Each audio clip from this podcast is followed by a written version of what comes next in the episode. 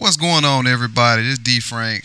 I'm back with a brand new episode. It's been a been a hot little minute, but uh, hey, it's, it's part of life, man. So today we're gonna be talking about something that I, I don't feel like a lot of people are comfortable doing, but at the same time, I don't even think some people even do this. So man, we're gonna jump right into it. Trust the process. Um, yeah trust the process. Trust your process man. What what you know what what does that even mean? Do you even have a process? Do you know even what know what a process is?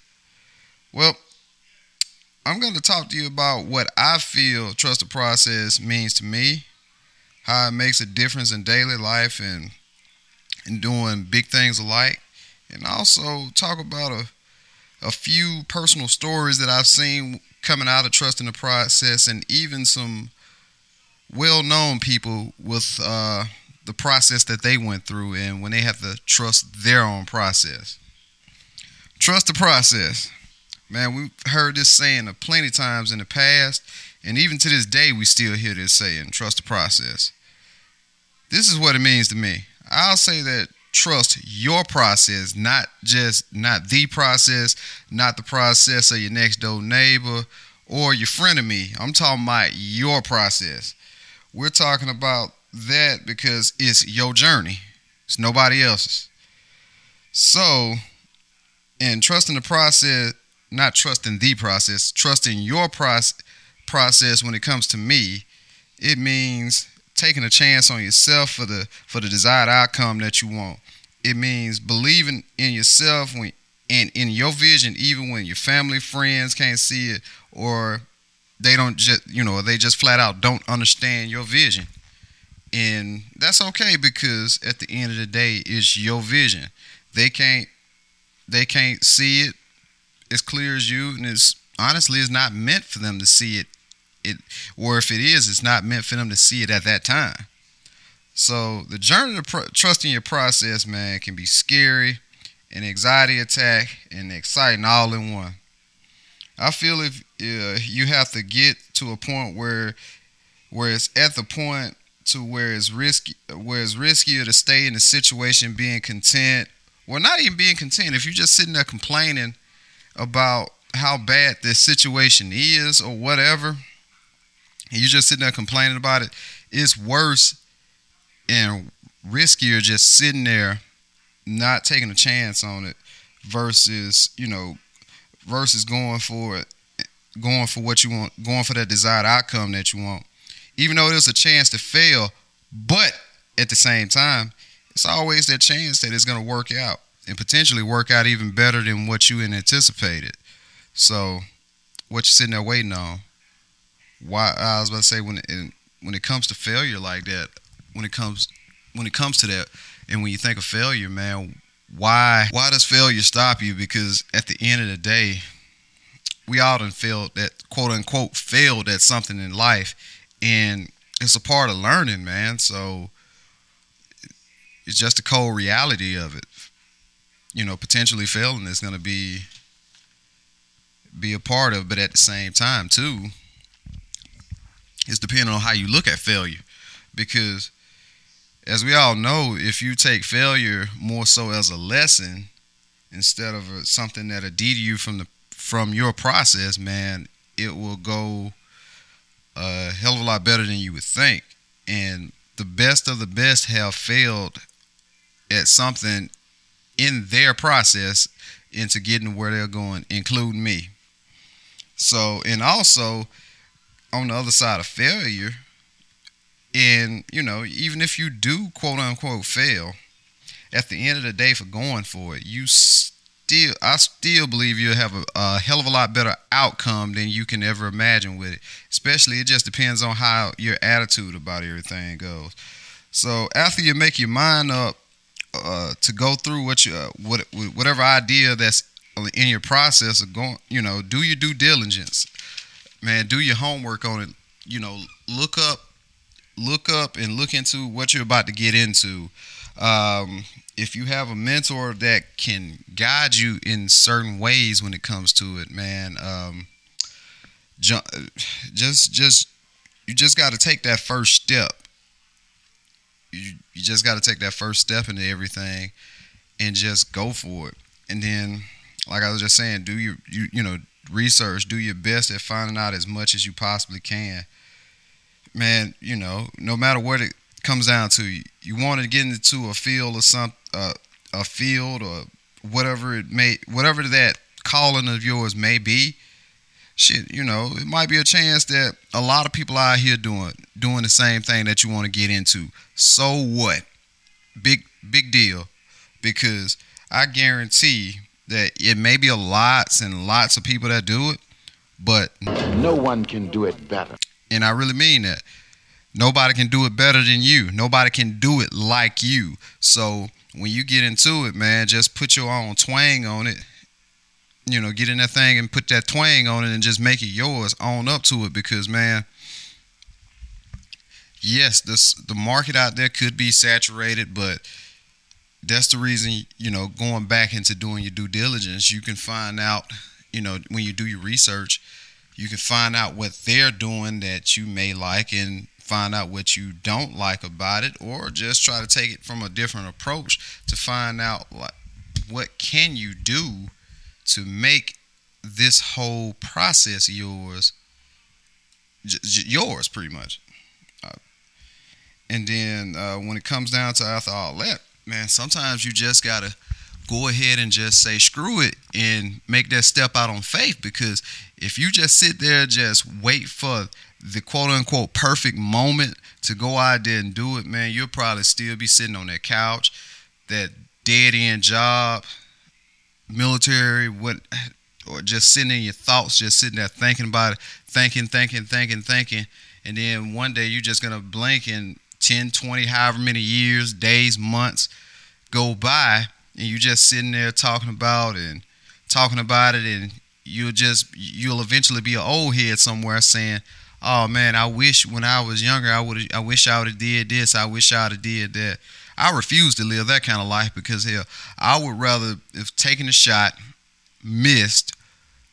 Now I'm not even gonna say missed. I'd have been. I'd rather take the shot, learned my lesson from it, and when if I'd have tried it, and if it wasn't for me, at least I could sit there and say it wasn't for me, or you know, taking a eh, taking a shot and it didn't turn out the way I want, and it just ended up being a lesson learned versus just looking at it being, you know, money lost because most millionaires, you know, they they have gone broke at, you know, quite a few times to even get to where they're at. So you're gonna you're gonna take your bumps and bruises on the process, no matter what process you go, you know, that that's meant for you, you're gonna take some kind of bumps and bruises, but man, it just builds that it builds up calluses and then you know it just makes you tougher along the way and you just readjust.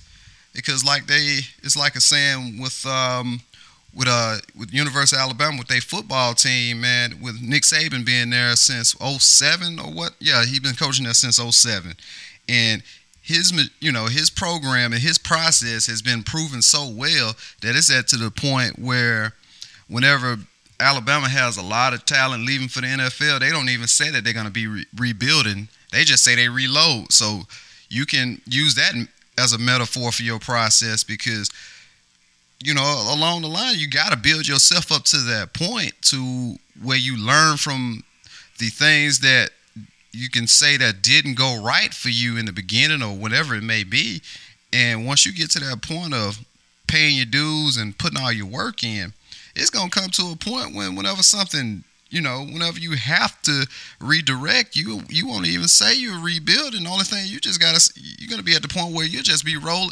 reloading and and you'll be right back into the fight. So after that, man, you get and even during all those crazy dark times when things just get like sideways like that, you just gotta remember it does seem like it gets sketchy out here at times along your process because it, it I'll be sitting here lying and say if I didn't second guess certain things, if I didn't believe that something was going to work out for the greater good. But that's when you gotta, you know, just get to a point to where you make a decision and ride with it no matter what happens.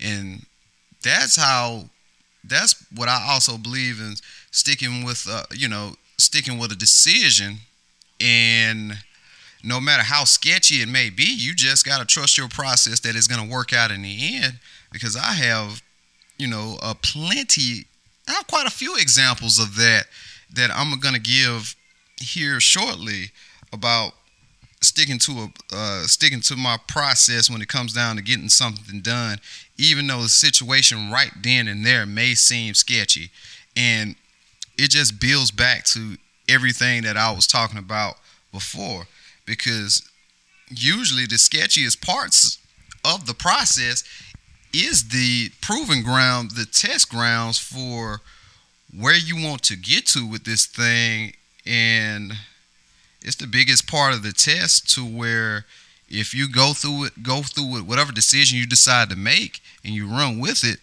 that's usually the test that that you got to take and pass. So, one of the biggest, well, I can think of for myself personally in a situation like that is the situ- the the decision I made when I wanted to leave. When I ain't no when I wanted when I made my mind up to leave the military because I was I went in in 2009 and around 2013 2014 I really got to the point where I just wanted to say I was done with it. I I wasn't happy. I gave it, you know, I gave it time and uh gave it time um deployed everything in between, and it just still. I feel like at that time, well, when at that time, I just felt like it wasn't for me, and I gave it a fair shot, and I made up my mind about just go ahead and getting out around towards the end of 2013 when I was doing a whole bunch of rollbacks and and when they was trying to have people meet a retention board. And I just and I had to face that retention board. I sat there and put some thought into it because, like the year prior, I remember one of my uh, my supervisor at that time was saying something about if you don't uh, have a certain rating on your you know your yearly report or whatnot, performance report or whatnot, you're gonna meet a retention board and they're gonna try to kick you out. So that was in 2012. In like 2013, that's when everything came up, and sure enough, my name came up on that retention board. And I just sat there and just thought about it like, do I really want to meet this retention board and have somebody tell me that I'm not good enough to be in the military because of a performance report and a lot of those things? And if you've been in the military or just like, I'd even imagine like in the corporate world, probably where those things just carry weight and mainly your supervisor can either make you look like a star or make you look like a turd. So I weighed my options and then at that time, you know, I was always thinking about just getting up in the truck, it, you know, just want to get up in the truck, drive trucks. So that's when I just really started doing my due diligence and looking into okay, if I to get out, what you know, what do I need to do? And I didn't have, you know, I didn't, I didn't at that time, I didn't have a plan of what I was gonna have to bridge me from the time of getting out the military and into, you know, driving trucks. All I knew was where I wanted to be at, and I started looking at local CDL schools and you know just just acquiring information and sure enough you know, I, I linked up with one that accepted like the GI Bill and everything like that. And then and then after that, that's when the window opened up for, you know, voluntarily separating to get out. And it was during that time I also put in a you know job application. Well, I was I did this. I was going to do this regardless. I also put in a job application to deliver pizzas at pizzas at Domino's part time because at the fire department, that's what that was my job when I was in the military. we worked uh, 24 hours on, 24 hours off, and every two weeks we get three days off in a row. So I literally worked every day. You know, I was at the fire department. You know, I was there for 24 hours, but you know, we wasn't physically working like 24 seven. Like after a certain time in the day, we would have time to ourselves, so long as we didn't have a call or any kind of emergency to respond to. And when I was off work, I would go deliver pizzas part time at Domino's, and that's and I used that money that I made at Domino's, and I stacked that up as money that I could that I may potentially need to fall back on when I got out. And if I, and sure enough, uh, and sure enough, um, also during that time, uh, like in the military, you had to get like your commander's approval for like part-time jobs and all that. And I said, screw that. I just went on and did it on my own, just for the simple fact that when I decided to get out, uh, you know, like uh, I'm not, I wasn't gonna sit there and just put the point the finger and just say that um, I didn't, you know, I didn't budget my money right. I didn't have the money to get out because the commander didn't approve of me getting a, you know, part time job. At the just because they got some, just because they have a rule of saying something on paper, that to me it doesn't make it right because man, I, I, I knew better at that point to sit there and just completely, you know, you know, let a situation dictate me to not doing what's gonna at the at the end of the day be in my best interest. So, you know, some of the guys the guys knew that I got the part time job at the fire department. You know, everything was cool, hunky dory, and then you even and also during that time too, you also have people that you will work with, friends, acquaintances, or people that you don't even care about that you you know they will f- catch wind of your plan and come over there even try to question you and try to project their negativity onto you because one of the um, sergeants that was at the fire department with me and this guy was a year younger than me but he'd been in, in the military his whole adult life and he came up to me and said hey franklin um, why didn't why don't you wait till next year to do uh to, to separate? Because then you'd have the um if you would have did like the early out you know, like voluntary separating thing with six years, at least you would get like the thousands of dollars they were offering with it. And side note with that, I, you know, I was barely short of that. I was like five years in, and I wasn't gonna get any extra money to uh, separate. And I told him, like, man, it's more than one way to make money, which is what I was doing, working at Domino's part time. And then I told him too, who's who's there to even say that this program, it, you know, they're even going to offer this program to voluntarily separate next year? So that shut him up. That put all the little negativity that he had back into his pockets, and he went on about his business. So every, you know, that was like in January, February. So around April 2014 2014, that's when I got the email saying that I was approved for my early separation and everything was and I just stayed on course. And April, you know, when August 2014 came around, I took my last little bit of terminal leave. I had saved up a you know, a decent amount of money from working part-time and I, you know, took a little time off and I rolled into trucking school towards the end of August because, um, and when I got into trucking school, that's the reason I got my part time job was for the fact that when I rolled into trucking school, I hit hit some uh, stumbling blocks along the way, and that's the reason I got that part time job to save money because with the military, when when I was on terminal leave, getting ready to separate, uh, my GI bill didn't cover that first that first week of truck driving school, so I had to pay that out of pocket. So with the money that I budget, well, I didn't really have a budget at that time, but the money that I did just put away and saved, it covered that first week of trucking school, and that's the only thing I had to pay out of my pockets. So, yeah. So when I, I trust the process, I got on out, and months later, I got a trucking, you know, trucking job, and I never looked back. And it pretty much led me to where I'm at right now and it was a a lot of people doubting me or saying, "Oh man, you shouldn't get out out the military. It's guaranteed pay, yada yada yada," which may be true, but in my case, that would have been guaranteed pay and guaranteed misery. So that was my process, and it worked damn good for me, and I never looked back. And if I felt like I was even gonna miss it just a tad bit, I would have just stayed in. And that's one of my main stories about trusting my process. And then I'll just give another one in a smaller sense. And it's also related to trucking. Just uh, last year, I picked up this load of this with this machinery load that came up out of Michigan, and I was taking to Amarillo, Texas, and it had a weird machine on it that I had to tarp, and the machine had like weird.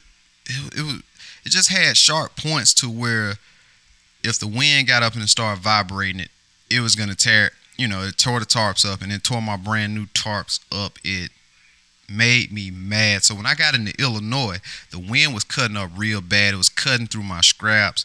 It blew holes, you know, ripped through the tarp, and it was snapping my bungees to that was securing the tarp to the trailer. It was snapping them jokers to where it wanted to blow the tarp off, and that machine couldn't get wet. So I had to. I pulled over and made an executive decision. Like, do I really want to keep throwing throwing stuff across here with that tarp and having the wind catching and it tear up my equipment, or do I just just want to say screw it, take run the risk of running it without the tarp, um, you know, patching my tarps up, putting them up, and just driving into Texas without a tarp on, and that that that that decision, and I made a decision to just take the tarp off, fix it, put some new scraps, so the and uh, now I rolled the scraps up because I had to chain the machine down. So I rolled my scraps up because I didn't want any more of those scraps getting cut up by the wind. So after that, I looked into I made sure I looked into the weather from that point in Illinois all the way down to Amarillo. Wasn't any rain in the forecast, or if it was, it was just like a slim chance. And as I got closer to Amarillo on that Sunday, I I had uh, called the shipper, not the shipper, the receiver of that load, and I told him, "Hey, look, um, the wind out here had caught my tarp, tore it up, and I would want to see if you have, uh, you know, like, can I just park the trailer inside your facility or something? I'll just come back in the morning and unload it. Sure enough, he said, man, I'll do you one better. We'll go ahead. There's some guys out there right now. We can go ahead and unload you right now and just get it on off your truck and be through with it. So instead of getting unloaded Monday, they was kind enough to they understood the situation. They told me to call when I got closer. They unloaded me that Monday and shoot, I relaxed that Monday and you know and got me a load Tuesday because that uh, just dealing with those tarps and everything and the unnecessary stress dealing with it, it wore me out a little bit, but and it was sketchy as hell for me to drive from that part of Illinois. I think it was like um, might have been Champaign, Illinois, all the way to Amarillo, Texas, and you know you can Google that and see how far that is. But driving that far and I'm just glad the weather held up and everything like that. So it was just that, that was another example of trusting my process, and it was sketchy as hell in my opinion, but it worked out. And even with that situation, even if they couldn't get me unloaded until like the next day, the truck stop I had parked at wasn't too far from a tractor supply, and the place that I unloaded at was like two miles away. So push come to shove, if I had to just buy another cheap tarp to throw over just to keep water off of it, just, you know, overnight, I still would have had that option too. But it just comes to show you, like, no matter how sketchy it gets, if you make a decision and decide to ride with it, usually it'll work out better than better than you can imagine. And in that situation, it was no different.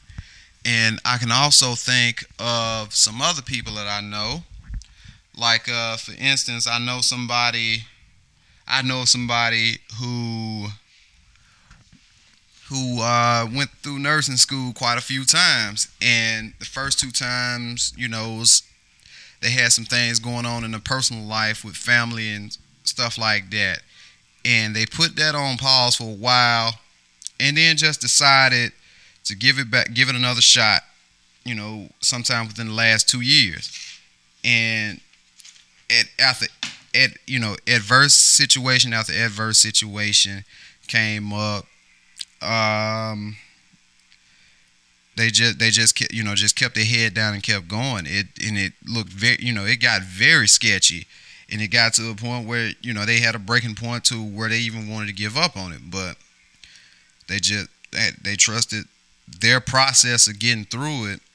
Graduated, graduated what seven, eight, nine, ten months ago, and now you know they're uh, they're using that uh, using what they learned in school, you know, and then became a RN, going out there traveling the world, making, uh, making, making five figure, you know, making nice five, you know, what, high folds, some somewhere high folds, you know, five figure checks, some something like that, and never look back. And that all came from trusting their process, and even though you know, the journey got in, uh, wore them out, kicked their ass a couple times, but they just didn't give up on themselves and just said to hell with it, even though they wanted to. And the famous situation, like a well known person, is Master P. And his story about how he came out the hood, man, is it's pretty crazy. You know, he grew up, you know, in the Calliope out there in the projects in New Orleans, and uh, he had got a college basketball scholarship to play for the University of Houston. And he had got, I think he had got a knee injury. I think, I can't remember if it was a knee injury, but I know he had a knee injury. In them days, he, um, once you was injured like that, they take away your scholarship. So he went back to the hood and you know his parents said he had to get out and do something. So you know eventually he moved to richmond california. And after his granddaddy passed he had he got a $10000 settlement opened up a record store out there in Richmond, and he eventually met people like Pac and you know E40, and one thing led to another. He was opening up for you know Pac, and and once he got into the record game, well, recording music wise, because he had opened up a record store out there in uh, out there in Richmond, California and the thing, one of the things he noticed, like with his process, was he noticed that in the black community that was selling, they had record stores that sold uh, R&B records, you know, gospel records, but they didn't have any hip hop and rap store, you know, record stores at that time. So that's where he got the inspiration to open his store.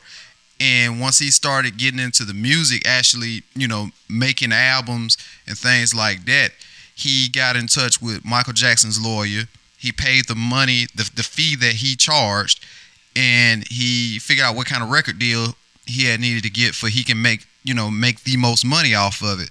And it was a distribution deal.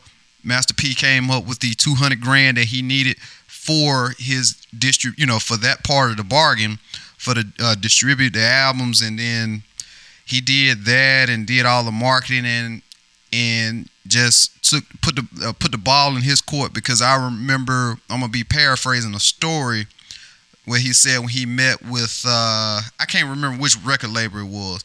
They was willing to cut him a million. I think it was a million dollar check or something like that at the time to sign with whatever label that was, and he didn't do it. And I think his brother uh, C Murder was livid at him for not signing a million dollar deal at the time when they was just flat broke and needed the money.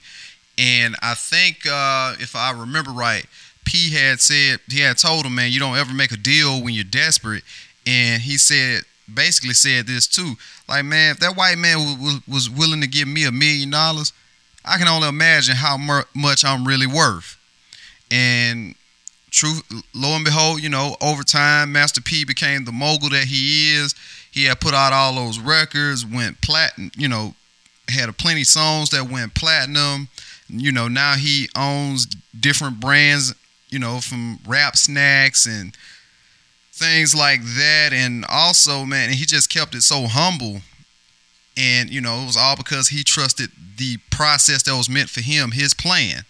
So, with that being said, I'm I'm done with just about telling uh, with story times and yeah, this pretty much more or less this is what trusting your process is all about because as as we've been stating throughout this whole thing, tr- that means trusting you know trusting your process. So yeah, with that being said, man, I appreciate all the support. I appreciate the plays. I I appreciate everything and I'm just now I'm I'm steadily trusting my process and it's and it can be tough at times, but I'm still steadily trusting it. Um I've been things have been on the up and up for me lately.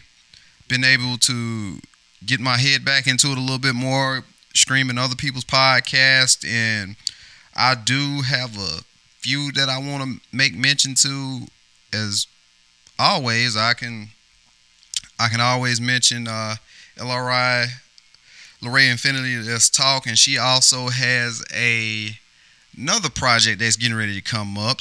And LRI Let's Talk about Let's Talk to Men about it. Uh, I also want to give a, a big shout out to the Sneaker Dads podcast too, man. They you know they're just they just really started up and and it's pretty dope show. And I also been listening to the Forbidden Fruit podcast lately. So them just a few that I can just think of off the rip. And you know, you can find my podcast on all major streaming services where you get your podcast from, anywhere from Spotify, Apple, Google. I'm on SoundCloud, Stitcher. I want to say Podbean too, iHeartRadio. So check check us out on all of those platforms. And if you want to reach out to me directly, uh, my Instagram is the number one day at a time podcast. So with that being said, everybody, I'm done being long winded for right now. I just want you to remember to sit back, take a deep breath, and remember to take everything one day at a time. I'm out.